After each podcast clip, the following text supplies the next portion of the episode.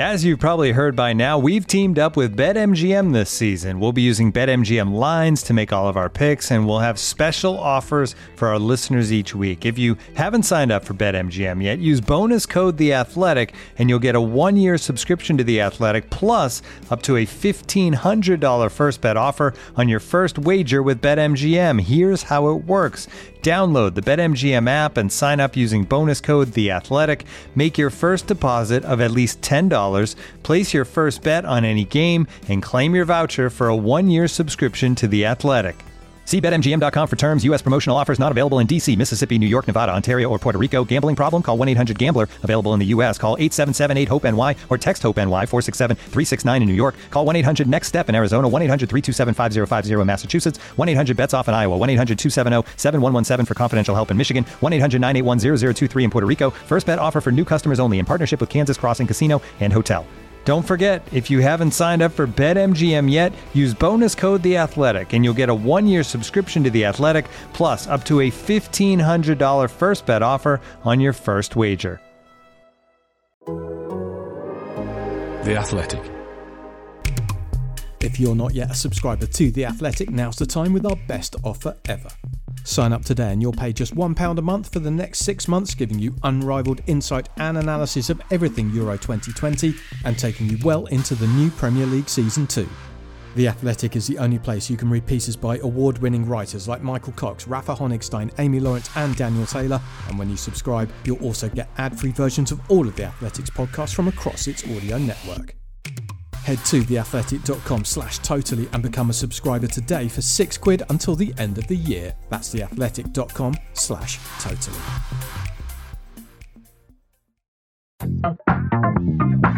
Good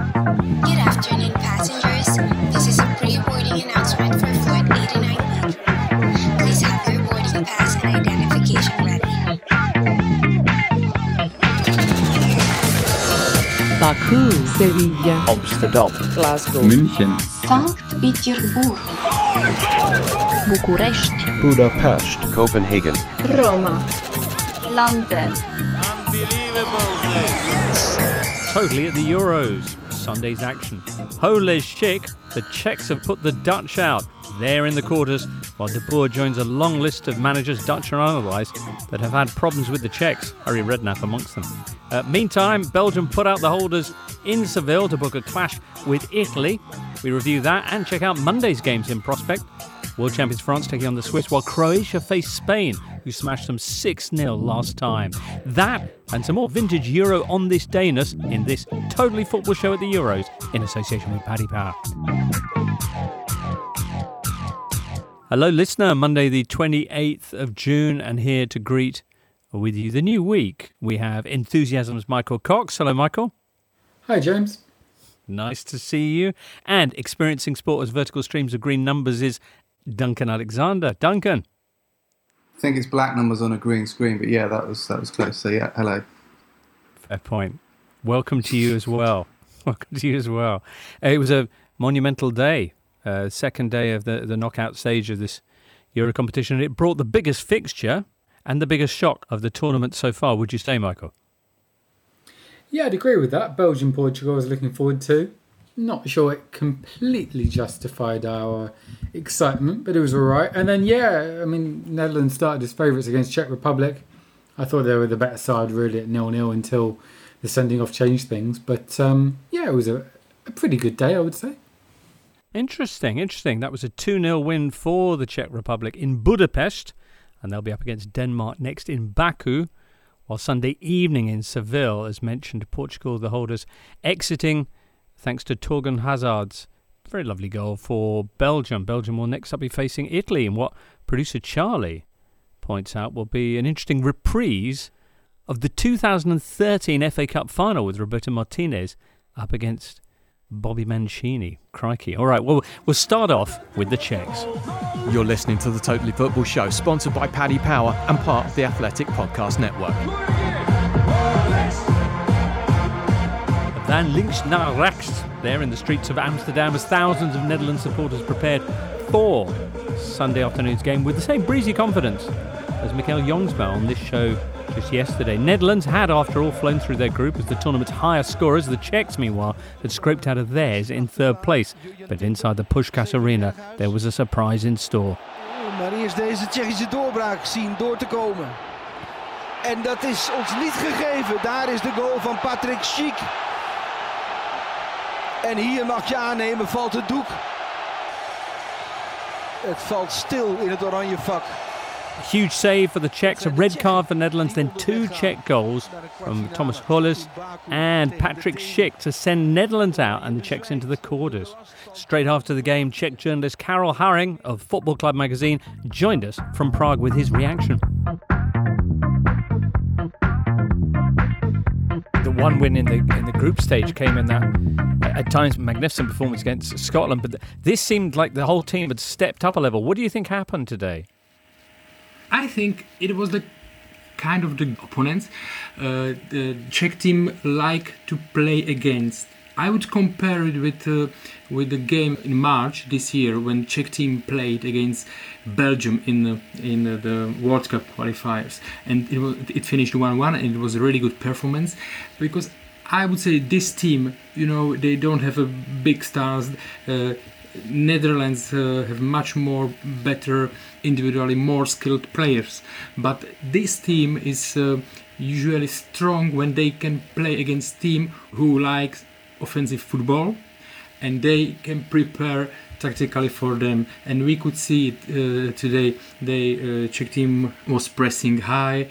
They were of course except of first 10 minutes they were prepared for the for the wing backs. So so it was kind of opponent and maybe even historically uh, we can see it on um, head-to-head records against netherlands uh, because from last now it's from last eight games czech republic won five and lost only two and it was really big games against big uh, teams um, of uh, netherlands. So maybe the style of uh, dutch football is something what uh, czech teams can find weapons against Mm. Certainly, the the red card for De Ligt helped the Czech Republic in, in, in, towards this victory, but it was magnificent how they seized the opportunity and how they continued to, to, to push the Dutch back. The, the, Netherlands finishing without a single shot on target. Yeah, I, I think uh, the crucial moment or crucial moments happened in the, one minute when Tomáš Vaclík uh, made a great save and then on the opposite side uh, there was the red uh, the, the, red card. So and you could see uh, you could see the confidence confidence of Czech team of Czech team rise a lot. I, I sometimes I I, you know, I feel it like my my interviews about Czech teams are too boring because I have to always repeat the same. Czech team usually Czech team is based on very good organization team spirit Uh, unity where and uh, strong set pieces. And you could uh, you could see all these factors today as a, as a key factors i would say. And all the players and coach after the game when they uh, spoke to tv they all mentioned team spirit team spirit unity. So i know i know it's quite boring. It's not sexy football from from czech team but very let's say pragmatic Häring there. Uh, Michael and Duncan. Well, there you go. Sunday afternoon. Fabulous entertainment as long as you weren't Dutch. What exactly happened, though, Michael? Like I said, I think the game just completely changed from that red card. I thought the Netherlands started okay. I thought Malen was bright going in behind. He had that one on one chance just before the red card where he didn't even get a shot away. I thought Dumfries was again excellent. A couple of his runs from right wing back were exceptional. And it seemed to me like the Czechs were really just playing very reactively, almost man marking in midfield. And in in some ways doing that pretty well. I think even before his goal and assist, I thought Holeš and his um, almost man marking job on Wijnaldum was really excellent. I, I, haven't seen Wijnaldum nullified to that extent in this tournament. Um, but yeah, then one. I don't think it was just a slip from De Ligt, actually. I must say, I think he misjudged it and got it wrong and then slipped and then tried to atone for his error. But that mistake just completely changed the game. And from there, Czech Republic were the better side, no question. Mm. Even, even before that, the Dutch hadn't actually had a, a shot on target. And of course, they finished without a single shot on target for the first time, I think, in recorded Ever. history in a, in a tournament game. Uh, the the red card, Duncan. You you posit that it's tougher for international teams to play with ten men than their club equivalents. Well, um, yeah, our friend Jack Pitt-Brooke tweeted that, and um, it reminded me that England have only ever scored one goal in their entire history. It went down to 10 men, which was a last minute penalty from Raheem Sterling in a away at Iceland, which is not possibly the toughest fixture um, ever. And you would expect that to be the case, I think, because the best coached teams are clubs, and they're the ones that can, you know, practice more with variants like, um, you know, being down to 10 men or, whatever. So it, it did feel as soon as that red card happened, you know, Czech Republic took the lead not long after, and, and you know, as you said, um, the Netherlands didn't have a single shot on target all match. I mean, they're called the low countries, then maybe it should be the low shot count countries because Belgium only had one in their whole game, so obviously fairly crucial one. But yeah, I mean that, as you said, was the first time they've ever gone a, a whole tournament game in recorded history without one. Um, and ultimately, after getting nine points from nine in the group stage and being top scorers in the group stage, I did something earlier saying it's, it's a bit like A levels. It just gets you to the next stage, the group stage. It doesn't actually matter in the end. No one really remembers who got maximum points in a group stage. And Would um, be more like GCSEs then? um, yeah, maybe. I mean, I think it works both ways. I mean, because I, because Okay. when I remember getting to getting to university and the tutor saying, "Whatever you learnt in your A level, forget about it. It's rubbish." So you know, What, that what, what did you study at university, Duncan? uh, history. So he wasn't a fan of the history. Time, time had uh, moved on by that point, hadn't they? So. Michael, I think you, there was a point you wanted to make about more recent history. I don't know whether it's tougher to reshape after going down to 10 minute international level, but I think it is tougher sometimes with a back three. I think, especially when teams get a defender sent off, it means that they almost automatically end up going to back four because the wing backs become fullbacks, which is fine. But then, really, your entire game plan has changed. I mean, so much of what the Netherlands were doing at this tournament was getting Van Aanholt and Dumfries in behind really, really high up the pitch, and they weren't doing that anymore. And they went to this four-four-one system, and it just looked like they didn't really have a plan. So I hmm. slightly feel for Frank de Boer. I think a lot of people were just so keen for him to fail. It almost seems like sometimes football coverage is. I don't know, starts with a meme and people's uh, tactical analysis takes its cue from that. But, you know, Malen had a one on one and then the centre back decided to pick up the ball as the last man. There's there's only so much a manager, can, a manager can do to get players in certain positions, and sometimes players have to take responsibility as well. And there was two massive errors that have cost them this game and ultimately cost them their place in the tournament. Uh, the Czechs, though, did anything from the group stage prepare you for that kind of performance? As Karel was saying, it's not sexy, but it's very effective. Well, I mean, they didn't play that well against England, which says more about England's control, I guess. Um, I mean, they didn't really try against Croatia, as far as I can recall, and they obviously won against Scotland, but lost on XG and, and shots and stuff like that. So, um, but I mean, it just goes back to that point that group stages don't actually tell you that much because as soon as the knockout stages start, it's a it's a 90 or 120 minute one-off match, and anything can happen. Um, All right. saw. Okay. Uh, Thomas Holeš with the first goal. You were mentioning his uh, fantastic job putting the genie back in the bottle, as it were, with uh, Wijnaldum. and, and he also assisted a Patrick Schick's goal, which now Patrick Schick has scored four of the, the five Czech goals in this tournament. Uh, you'll no doubt wish to praise other players from their setup as well as we cast a quick eye forward to the, the game with Denmark. What, what do you think? Can, can the Czechs make a real run of it in this tournament? I think they're going to carry on playing quite reactively. I think that tactically they've been good at times. Um, I would have Denmark as quite strong favourites for that game, in part because I think that what Denmark did yesterday really well was they reshaped their system after they realised what the opposition were trying to do. And it feels to me like the Czechs will come out, be reactive, maybe man mark again in midfield. But if Denmark have variations to get around that, I'd fancy them to uh, to progress. I, I'm still not convinced the Czechs are a particularly good side. I think they deserve some credit because they try to press. I think they're stronger than some of their parts because there aren't really any superstars here. But I think the Czech Republic might end up being the weakest of the eight quarterfinalists. Mm. Although we thought they were probably the weak, one of the weakest of the the last sixteen as well. I think they Uh, still are. They, they, they didn't play very well, Right. did they? Really? I mean, people are going so OTT on the result.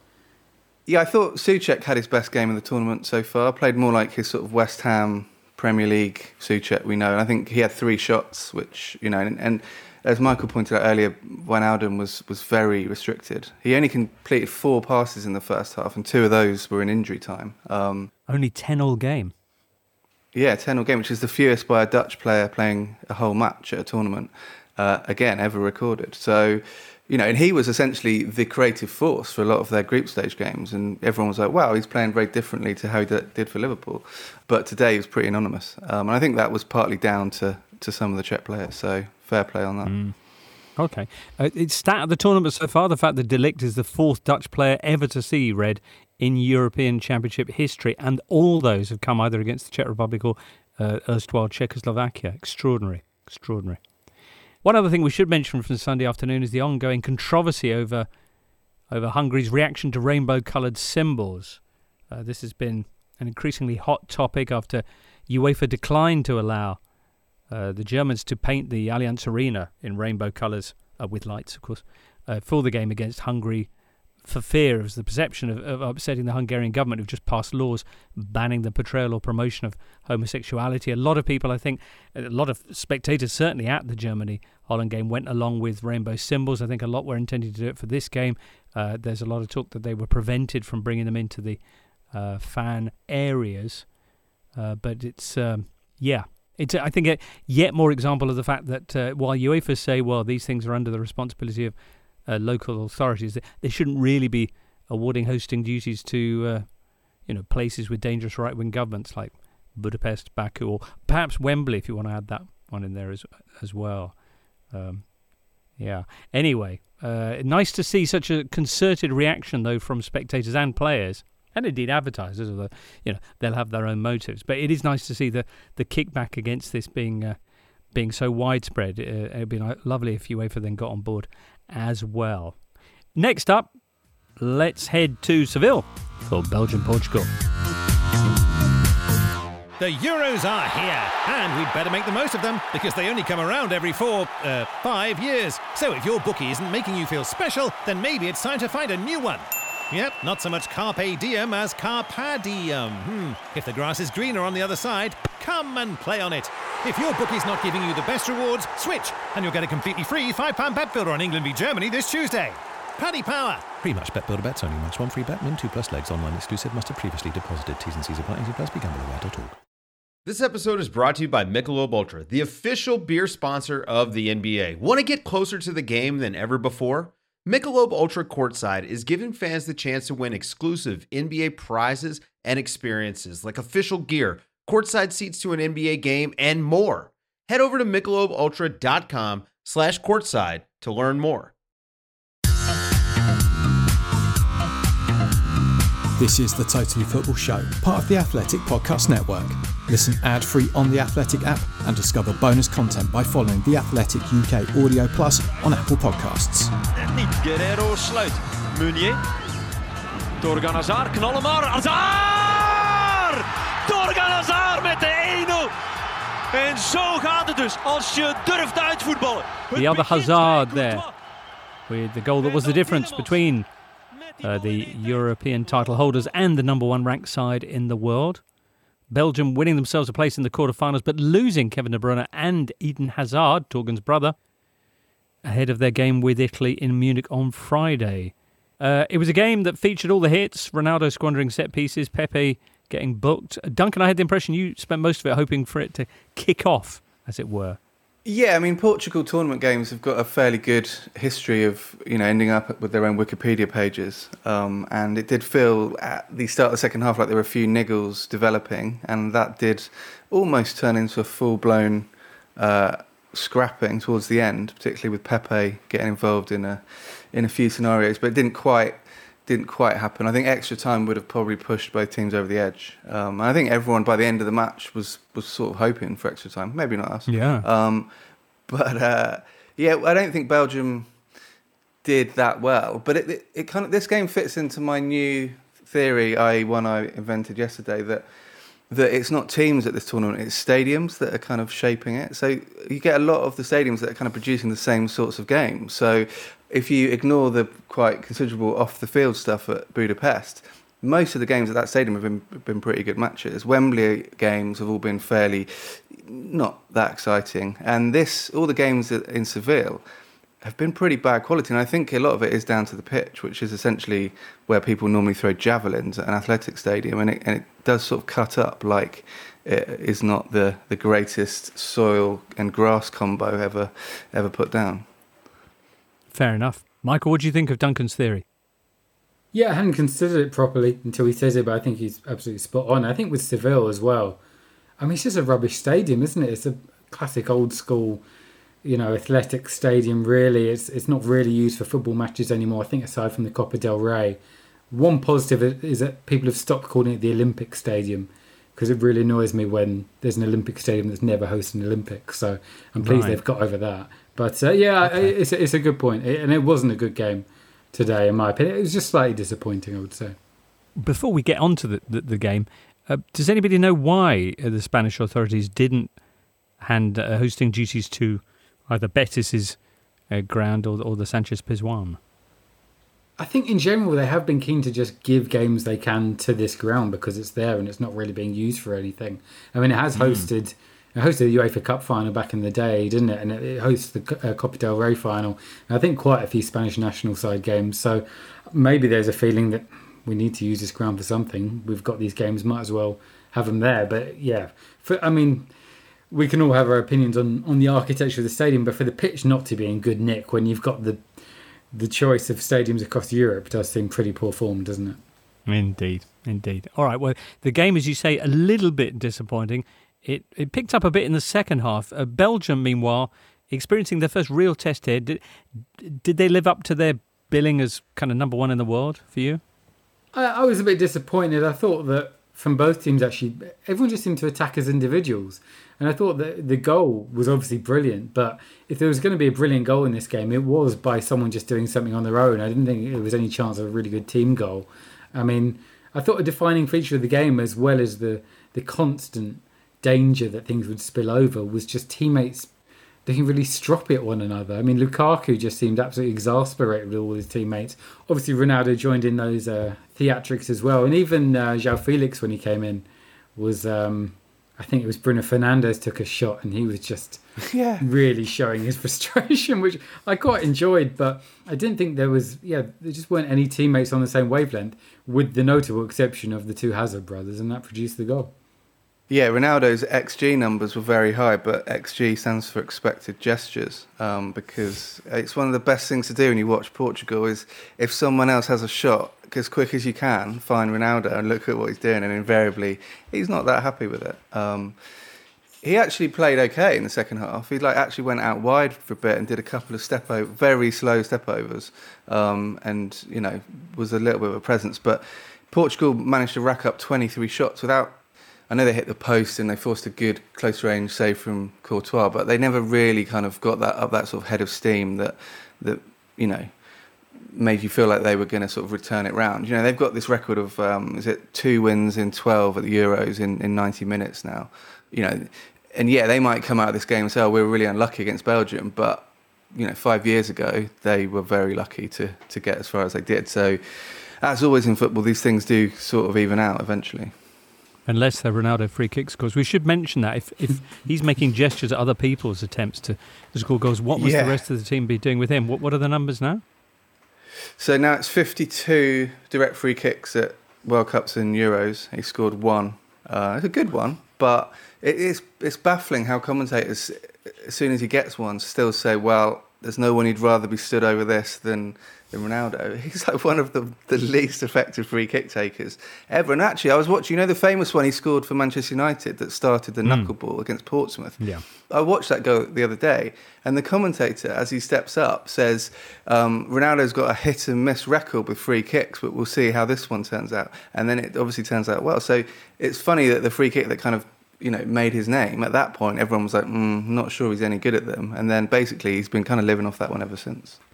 Well, it's funny because they, they seem to sear themselves into the kind of consciousness. He became the free kick taker. I remember when Juninho was having one of his wonderful seasons with Lyon, Richard Keys coming back off a highlights package saying, huh, he's been watching Ronaldo in action then. Uh, you know, after seeing Juninho working his magic, uh, statistically the greatest free kick taker ever, apart from Siniša Mihajlović. But I mean, the, the other example of that, of course, would be Roberto Carlos, who, who did it at the tournoi and, and lived off that for the rest of all time. I think that's the issue, isn't it? When there's a really memorable free kick, because I think subtly another one is Marcus Rashford, who scored that really Mm. good dipping one away at Stamford Bridge. But you look at his record, and I think he's on one in forty, one in forty-five, or something like that. Really? So it's almost like, yeah, if you score a real YouTube classic, that's the worst thing that can happen because it seems to override the statistical analysis. What about David Beckham? Was he actually not very good at free kicks? No, he was Oh, no, good. he was very good. He was good. He's okay. got the Right. he's got the Premier League record, and you know he scored from all across the the penalty box, and you know geographically, and yeah, his technique was was really good. So I think he he's very different. He is the kind of probably you know one of the few people where his reputation did match his ability. You know, as opposed to someone who's very good like Juninho, but did probably didn't get enough credit for it. So. Um, I Mm. mean, Harry Kane's another one. Takes a lot of them for Spurs and England. I think he's only scored one or two in his whole career, um, and yet people have a problem with him taking corners rather than direct free kicks. But there you go. Hmm. Uh, Lukaku continues in this tournament. What, what, what about his performance in this game? I thought he did okay. Like I say, I don't think he had. Well, one, I don't think he had great service, and two, I don't think he had great support, really. I thought he held the ball up well in the final 20, 30 minutes when he was up against two very physical centre backs. Kind of gave Belgium the ability to get up the pitch, but in the first half, I thought he was fairly quiet. I don't think any of the attackers really came off this game, uh, game particularly well, to be honest. And obviously, with um, with Belgium, the worry is that both Hazard and De Bruyne went off injured, and if you create a side without their individual magic, then it's a lot less enticing without Hazard and De Bruyne. Yeah, I mean, Eden Hazard, I thought really improved after De Bruyne was substituted. I mean, I don't think the two things are connected, but he really he looked actually pretty effective in the second half, and then lo and behold, does his hamstring, um, which if he has, you he probably won't feature for the rest of the tournament. You think? I mean, I don't know. The De Bruyne injury that might just be more of a kind of jarring impact one. Um, but again, I think a lot of that was down to the pitch as well. So, yeah, I don't think Belgium will look back at Sevilla with a lot of enjoyment.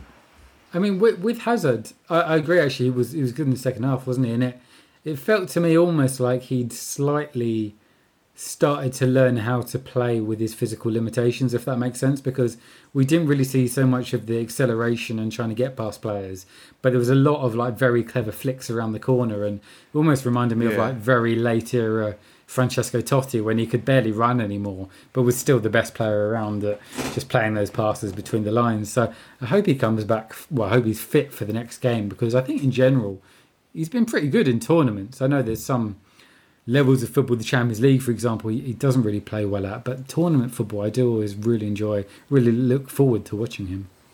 Of the four teams that have made it through so far to the quarterfinals, Italy, uh, the Czech Republic, Belgium, and Denmark, who who've you liked most?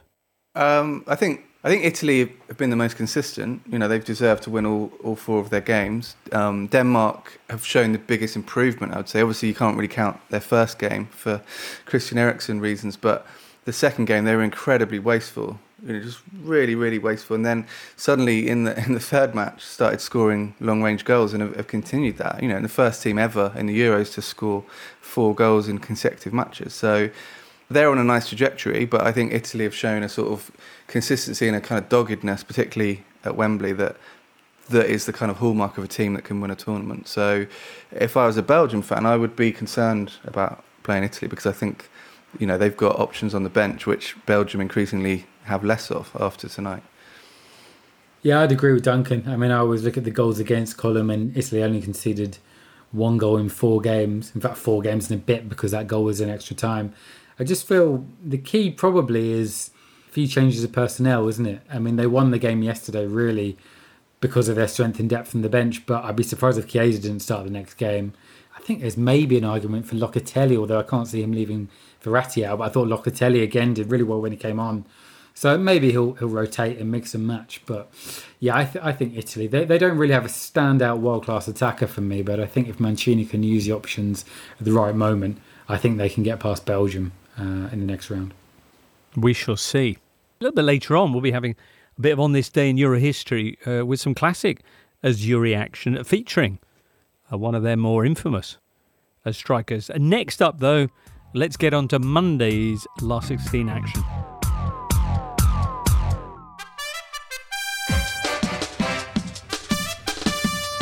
Hello, I'm Mark Chapman, host of The England Show, brought to you daily throughout Euro 2020. I'll be joined by writers from The Athletic and special guests to bring you unrivaled coverage dedicated to the England team this summer.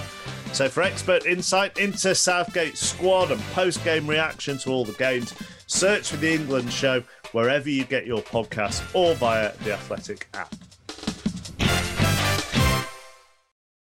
Looking for an assist with your credit card but can't get a hold of anyone? Luckily, with 24 7 US based live customer service from Discover, everyone has the option to talk to a real person anytime, day or night.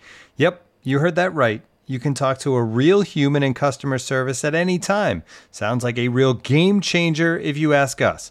Make the right call and get the service you deserve with Discover. Limitations apply. See terms at discover.com/slash credit card.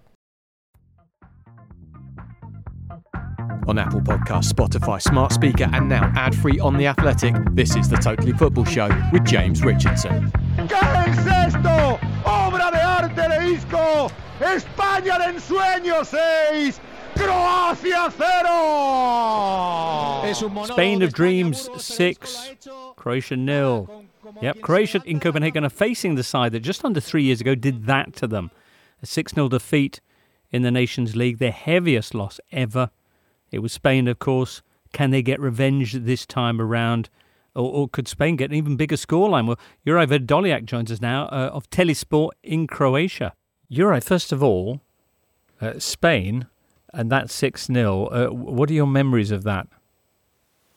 I mean, uh, the the defeat against Spain in the Nations League was obviously very shocking, especially because it came just after the World Cup campaign, where Croatia sort of um, had to present themselves in a bit of a perhaps different light to kind of preserve the status of uh, of a World Cup finalist.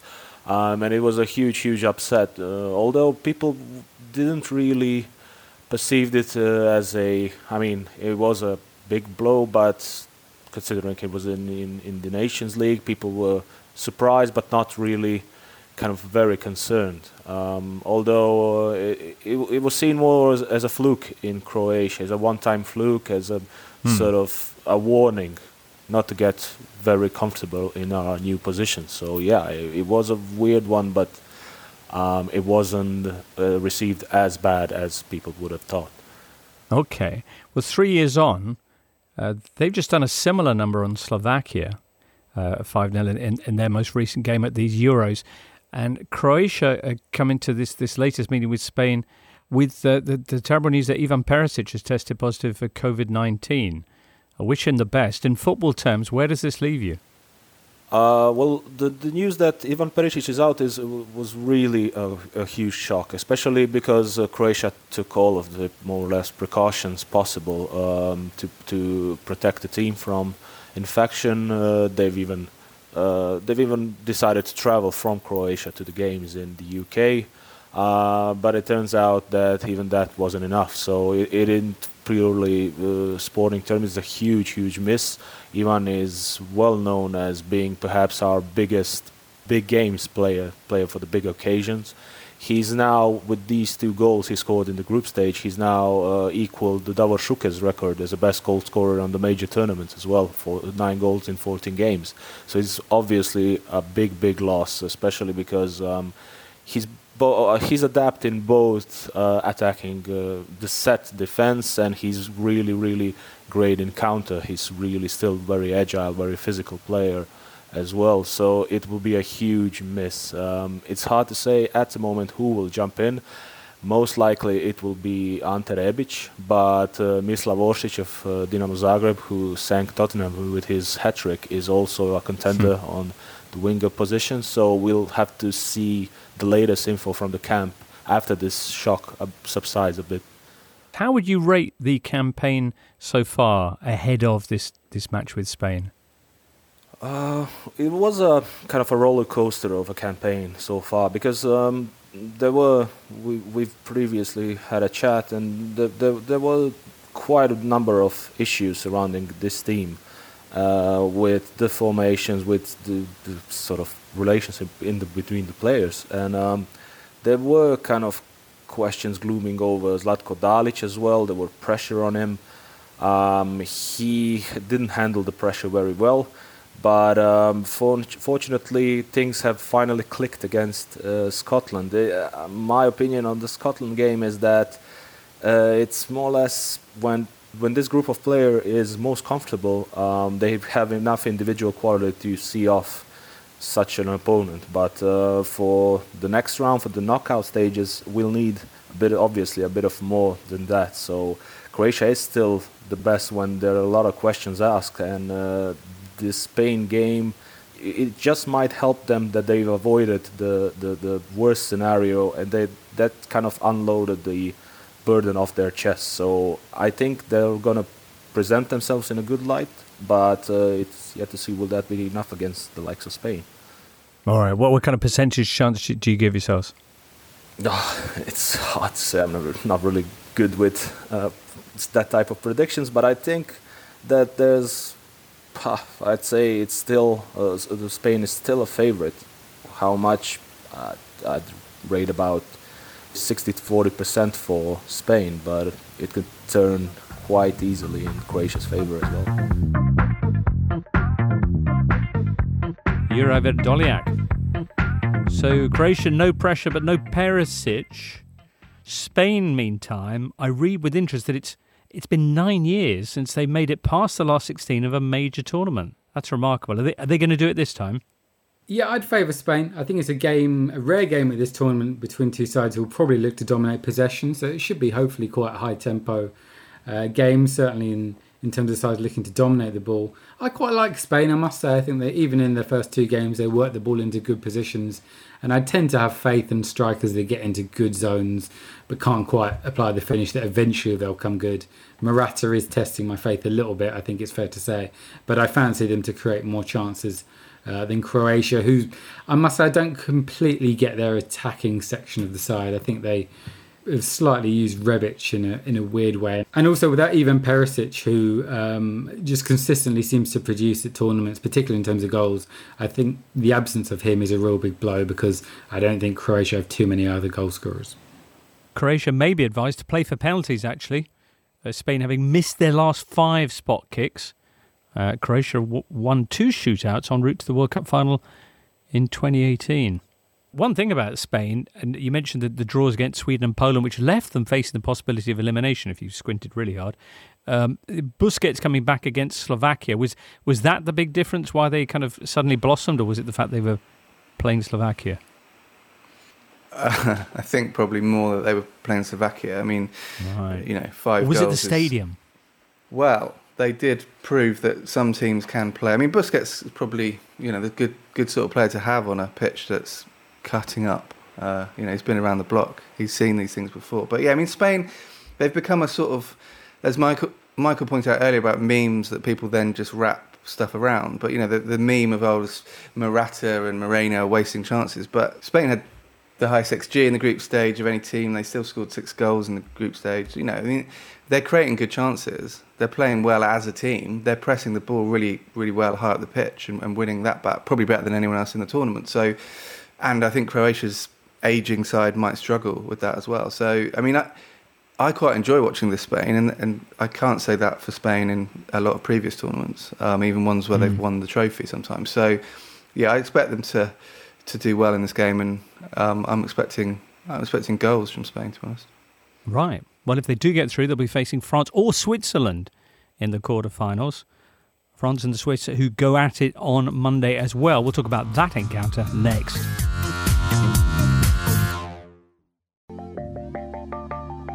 We're sponsored for this episode of the Totally Football Show by Shopify.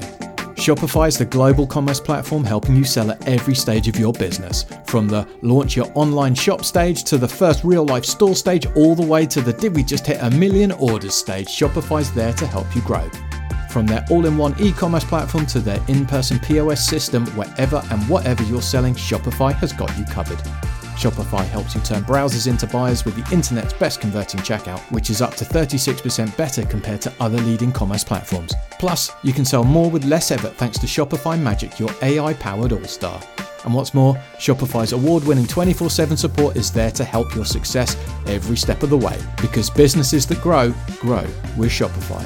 Now, because you listen to the Totally Football Show, you can sign up for a $1 per month trial period at shopify.com slash totally, all in lowercase. So go to shopify.com slash totally to grow your business no matter what stage you're in. That's S-H-O-P-I-F-Y dot com slash totally.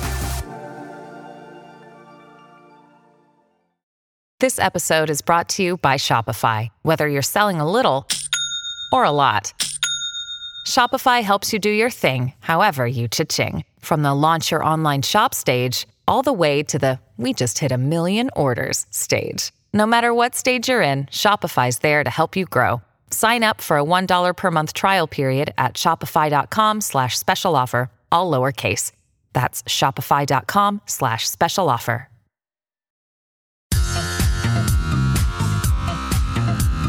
This is the Totally Football Show, part of the Athletic Podcast Network. Monday's late game is France against Switzerland in Bucharest. Uh, Julien Laurens joins us now on the line. Jules, I've got your world champions, Benzema's great, Paris born and bred on my bingo card, so I'm feeling pretty confident about this chat. But tell us something we don't know about France after that group stage. What, what, what have you learnt from your two draws and just one win? We haven't learned too much from what we didn't know before. Uh, complacency that sometimes can creep in in that team. We we knew it before. It's still there. We saw it against Hungary, where I think they took that game for granted when when clearly he was going to be tougher than what they thought. Apart from that, they were impressive against Germany, which we expected.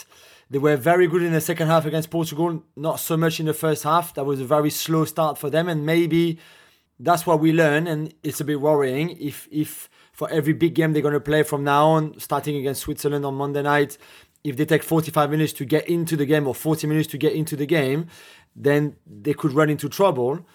But but I don't think we've learned much. This is a team that thrives on knockout stages games anyway. This is a team that thrives on those big you're you're you're in and then you're out if you lose. Always. They've always been better once the, the tournament reaches this kind of phase than before. So mm. it's not surprising. What could surprise you, Jimbo, maybe, is that it looks like they could change formation and go with a with a back three, which is something that they Deschamps tried a little bit in the last 18 months, but something that we didn't really see coming, to be fair, until some injuries arrived. I say, well, I am very taken aback by that. What's going on with Kylian Mbappe? Where are his shooting boots, Jules? I love this uh, English expression of uh, shooting boots. Well, clearly he left them in France. Otherwise, he would have worn them and he would have scored loads of goals, wouldn't he, Jimbo? Mm, right. Okay. Is there much concern about him or or, or, or anything uh, amongst the you know French public and press? It's, no. So more seriously, it's not a worry yet because again, uh, it's only the uh, the group stages at the World Cup in 2018. For example, he only scored once uh, in the group stages, uh, and he was a different player. He was much younger, of course. Mm-hmm. But but it's not worrying for now. He's the only one who hasn't scored of that front three. Griezmann has scored, Benzema has scored, as you said. But he had some good games or good moments at times in, in those first three games uh, against against Germany. I thought he was a he was a real threat. There's that uh, ball for Rabiot that ended up on the post. There's the the goal that he scored that was disallowed for, for an offside that was rightly offside, but a, a, mini offside. Same with the Benzema goal that he assisted. So there was a lot of good things. Hungary, I think he lost his way a bit like the rest of the team because of that complacency. And then Portugal, mm-hmm. it was not the greatest, but I still thought at times that he looked threatening. So he will get there. Again, physically, he did a lot of work with Deschamps to be at 100% or to peak now for the last 16 onwards. So I expect right. him to be very good against the Swiss and, and then for the rest of the competition. Right, if if indeed there is one. Uh, meantime, uh, Michael here uh, suggesting on the Zonal Marking podcast that Paul Pogba is the player of the tournament so far. Would you agree? Hundred percent, completely. I picked him uh, on on Five Live in the show that we do as my player mm. of the mm. tournament so far. He was amazing against the Germans. Really, it was it was not too bad. It was certainly the best French players who who were bad against Hungary, and then I thought against Portugal, he was fantastic. Uh, even in the first half, when f- the French had a slow start, he lost a couple of balls, but after that, he was so dominant in midfield. I've I've rarely seen him in that kind of form. Even in 2018, he was not that good. Certainly from the start of the tournament.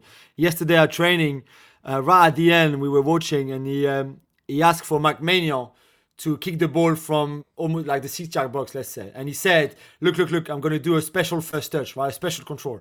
So the ball comes 40 yards in the air, and he's got his back to where the ball was coming from, so towards Maignan, and he controlled it, letting the ball go between his leg, and then with the outside of his foot forward, like if he was attacking the other goal. It was an amazing piece of skill, and I think he really feels like just nothing can stop him. No one can stop him. That he's he's at his best, and he he has this leadership that is even more there than before. He he he's just the, the big boss in that team, and and Hmm. that was a slow process. But right now, he's he's so important to them, and I agree with Mike. He's he's he's the best player so far in this tournament. He's certainly got his passing boots on. And by the way, you, I would thought, I would think that shooting boots in French would make a lot of sense because they would be boots de boots. No, sort of. Anyway, let's finish off with this, Jules. Uh, you mentioned Switzerland, and uh, I think I'm right in saying the tournament beyond. Uh, it's fair that Switzerland looks like a reasonably simple round of 16 opponent, but then uh, so did Austria for the Italians, and so did the Czechs for the Dutch. So. Uh, should you not be a little bit more cautious of a team that's drawn four of the last five meetings with you? Yeah, although the difference between Italy, France, and the Netherlands is that the Netherlands don't really have a good coach, uh, unlike the French and the Italians. So, so that could that could make the very different story. I I think that this is a team that France should beat, uh, despite the talent that they have, and they are a talented team. But we saw in the group stages, but also in, in past tournaments, that it gets to a point where they show their limits. Uh, and you're right, it's only one win in the last five for France, uh, but that was that was a very important one at the World Cup, and and and uh, and I think this France team has has an edge over the Switzerland team, and that if they all turn up, and again, I'm the most I'm worried about James is complacency, and I really think. As I've been saying many times, that the worst enemy of this French team is is is our is ourselves, is the French themselves. And I, I really hope that comes Monday night, Deschamps and Pogba, as we said about the leadership, and the rest of the team realizes that this is a tough game because you're right, it's a tough game. It's not an easy game at all. And that if you don't all turn up 100%, you might not qualify, and or you, it might be tough like Italy, or you might not do it at all like the Netherlands. So I, I really hope they, they've got that mindset, which again, I think they do when it gets to the group stages. This is really when the tournament starts. We saw it in 2016, we saw it in 2018 even to a certain extent 2014 and and I think they will they will be there again and I don't think Switzerland will be strong enough to stop them. Julien Laurens there. Always a delight to hear from him. And uh, check out whatever it was that Pogba did in training. I'm a bit mystified about that. Michael, have you seen it? No, I haven't. It sounds great. It does, doesn't it? All right. It's how you win tournaments, isn't it? It's doing stuff in training, um, little flicks. That's uh, wow. Get extra points Yeah. for that. Okay. Uh, what, what do you make of this game then? I struggle to see Switzerland winning just because I, I just can't envisage Switzerland getting past France in the second round of the. I just can't imagine that possibility having seen Switzerland over the last 10 years or so. The only thing I can think is that maybe Embolo up against Varane. I think Embolo's had a really good tournament so far. Another player, a little bit like Perisic, who always seems to impress me at tournaments and doesn't quite live up to the billing for his club. And France's defensive shape has been a bit odd. They've they've changed system a couple of times. They've now gone back to the system they used at the World Cup, which obviously worked very well at the World Cup because they won it. But I think sometimes it's a bit uh, uh, imbalanced. Sometimes they're a little bit more exposed down one side than the other. And with their problems at fullback, both on the left where they've got a couple of players out injured, and on the right, we're not quite sure what's happening. Maybe um, Pavard, you know, has uh, suggestions he might come back. I'm not quite sure why. Um, maybe Switzerland could have some joy attacking down the flanks, but I just think uh, France will have too much. The front three really is quite special. I'm not sure they've completely clicked as a trio, but obviously individually they've all been capable of great moments. And you know, as you say, I think Pogba's been fantastic so far. I think his his passing range has been fantastic. So I, I never really expect fireworks from France, but I don't expect them to go out either. I still enjoy the fact that the uh, the goal against Hungary just came from a massive kick from Lloris, like in a League Two game that Mbappe just chased down and, and eventually squared, and it got to got to Griezmann. But yeah, I mean, I think the same as Michael. I can't see Switzerland getting past them. I mean, I don't want to go all swimming pool guard in the day to day, but this is where they get to, isn't it? You know, in the 2014 World Cup, they got to the last 16 and lost. In Euro 2016, they got to the last 16 and lost. In the 2018 World Cup, they got to the last 16 and lost. Um, but this might be the incident with the trend. pigeon. This year here might it be could the incident be. with no, the we've pigeon. Al- no, we've already had the incident with the pigeon at the Euros. In the Germany, one of the Germany games. So, yeah, because there was in goosens and a 2021, Switzerland went through. In 2024, Jules' dreams died, etc. Well, we'll see, Duncan. We'll see. We don't have long to wait. Monday evening, that game will roll around. Uh, very shortly, we'll have some more old school class with On This Day. First of all, though, let's get some odds from Paddy Power. Uh, let's head over to producer Ben. Thank you very much, Jimbo. It's Jason Murphy from Paddy Power on the line again. Don't fast forward this bit, listeners. There's good stuff coming up. And Jason, show us how good it is. Um, tell us the overalls, please, for Croatia versus Spain and where the best value is. Yeah, so Spain to win in 90 minutes is 4 to 7. Croatia 11 to 2. To qualify, Spain shortened to 2 to 7 to get the job done. But Croatia at 5 to 2 might be worth a look. First of all, we told people not to worry about Spain they got the two draws against Sweden and Poland. But if you look at the games, they created the chances, just didn't take them. But they cashed in that XG, so they did against Slovakia with a bit of help from Dubravka and others. But listen, does Luis Enrique know his best team? I don't think he does. And that's part of the issue here why Croatia are look because Petkovic coming in with a world class midfield three behind it. I think having a look at Croatia at those prices to cause an upset I'd be a little bit worried for Spanish backers really going into the game. I think this is one where if we're going to see an upset in the last 16, this is potentially where it could happen. All right. Well, I don't see much of an upset happening in Switzerland versus France, but um, perhaps there's a little bit of value in Switzerland not losing in the 90 minutes. Can you give us some, yes. uh, some of the numbers here, please? Yeah, so the Swiss not losing 90 minutes, it's a market that we offer. It's essentially the double chance market. So you're saying at 90 minutes, it's either a draw or a Swiss win. And the price on that is six to four. And of course, it is possible but if you look at that Swiss team against Italy in particular, we still consider this French team a cut above that Italy team. And the Swiss just never laid a glove. Like if you look at the stats, look at the eye test, the Swiss were just really poor. Whereas Benzema is now up and running. He's got since his international turn, he got the two goals the other night against Portugal with the attacking talent that the French have, I think there's potential, despite Deschamps being quite conservative, for them to actually cut loose here a little bit, similar to what we've seen in the World Cup against Argentina in the first knockout game once to go to groups to put four past the Argentinians. I could see something similar here. And if you look at the movement Locatelli made against the Swiss, potentially if you're doing bet builders with Paddy Power for this game, have a look at Pogba, maybe do something similar. Not quite as good a one-two, but give and go and get in the box. He's five to one anytime to score in this game, but really cannot see the Swiss causing an upset here against the French. The Totally Football Show, sponsored by Paddy Power. Find a bookie who loves you right back as much as Gareth loves right backs. Place a 4 plus fold bet builder on any football match and get money back as a free bet if one leg lets you down. Check paddypower.com for more details. £10 max free bet. T's and C's apply. 18 plus begambleaware.org. Ooh, sign up for a subscription with The Athletic and you'll get unrivaled coverage of Euro 2020, all the articles, all the podcasts ad-free, and Q&As with writers, all for just £1 a month for your first six months. Head to theathletic.com slash totally. On this day in Euros history, I'm talking about the 28th of June 2012, do you know what happened? all'altezza della metà campo il lancia Balotelli posizione regolare di Balotelli Balotelli entra in area di rigore il tiro rete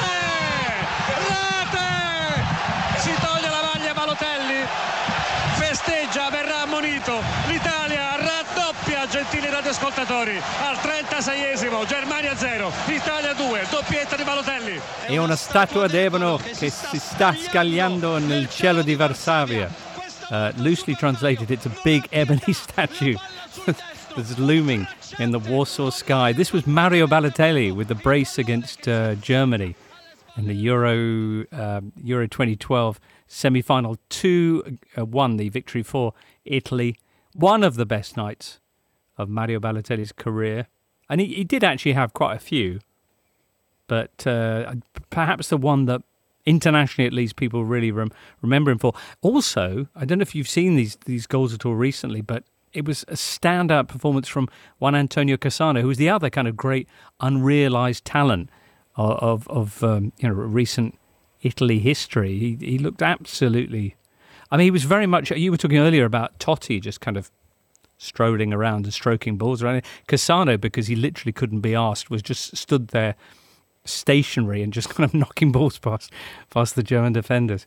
Mag- magnificent stuff. Um, yeah. I actually saw um, a reference to Cassano today. He was doing some punditry. I think it was was talking about Mancini's selection, and Oh, yeah. um, the report just mentioned that he appeared three European Championships for Italy, which amazed me just because it makes it from that it almost makes him out to be this real consistent player who was you know at the top of his game for such a long period of time when the truth was anything but. But no, he was brilliant at that tournament. I liked his. Uh, his partnership with Balotelli worked really well, and the second goal, the the Balotelli's um, where he blasts it into the top corner in a kind of one on one. Don't think I've ever seen a one on one finish like that, and I I always think it's maybe just because Balotelli he didn't fear missing. You know, I, I almost think Yeah. the consequences of him missing was was not a big deal, and I can't imagine him kind of panicking in that situation. But it's just the most emphatic one on one finish you'll ever see.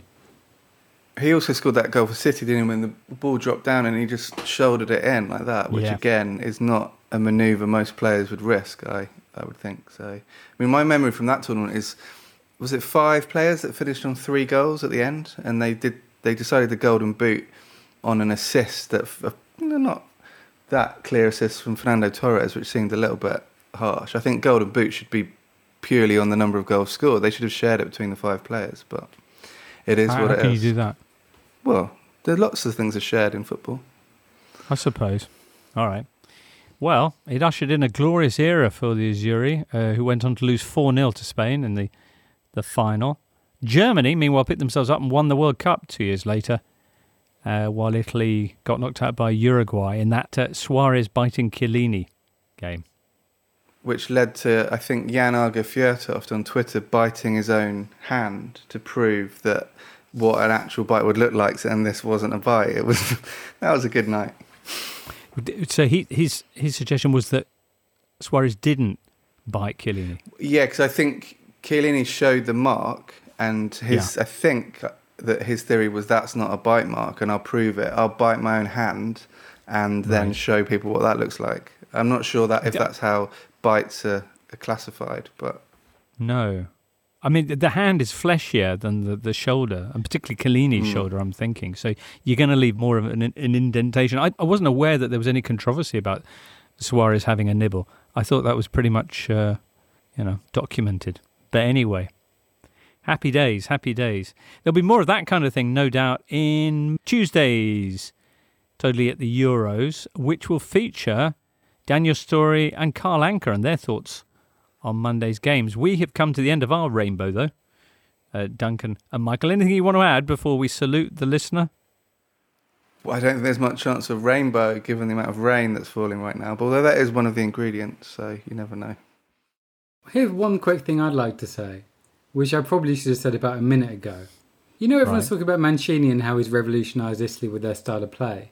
I mean, Right. Prandelli's Italy played really good football, didn't they? I mean, the, the four true. great passing midfielders with they had Pirlo, Verratti was some he was there in the World Cup, Montolivo was there, De Rossi was there, Thiago Motta was there, and and like we've already spoken about the two up front. So nothing against Mancini, he's done a really good job, but and of course was was taking over after a really poor period for Italian football. But like to give a bit of praise to Prandelli because I think he was a great coach and obviously a, a great guy as well, who we might not see back in football again by the sounds of his resignation from Fiorentina. So yeah. Also, um, Pirlo in the extra time against England in that tournament was the most controlled extra time performance I've ever seen. He completed more passes than England did themselves, and it was a, you know, he's like it was so dominant. England would there were points where England had eleven men virtually in their own box and were just lumping it down the pitch, and it was just one way traffic. But it's fine. We'll take them to penalties. That'll work out well.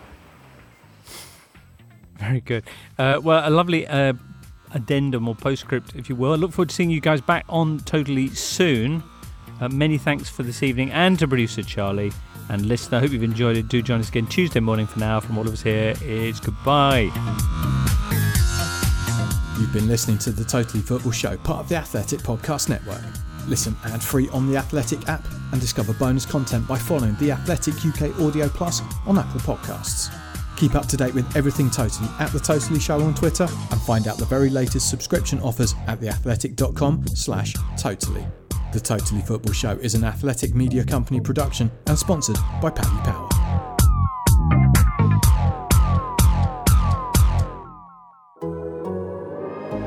The Athletic.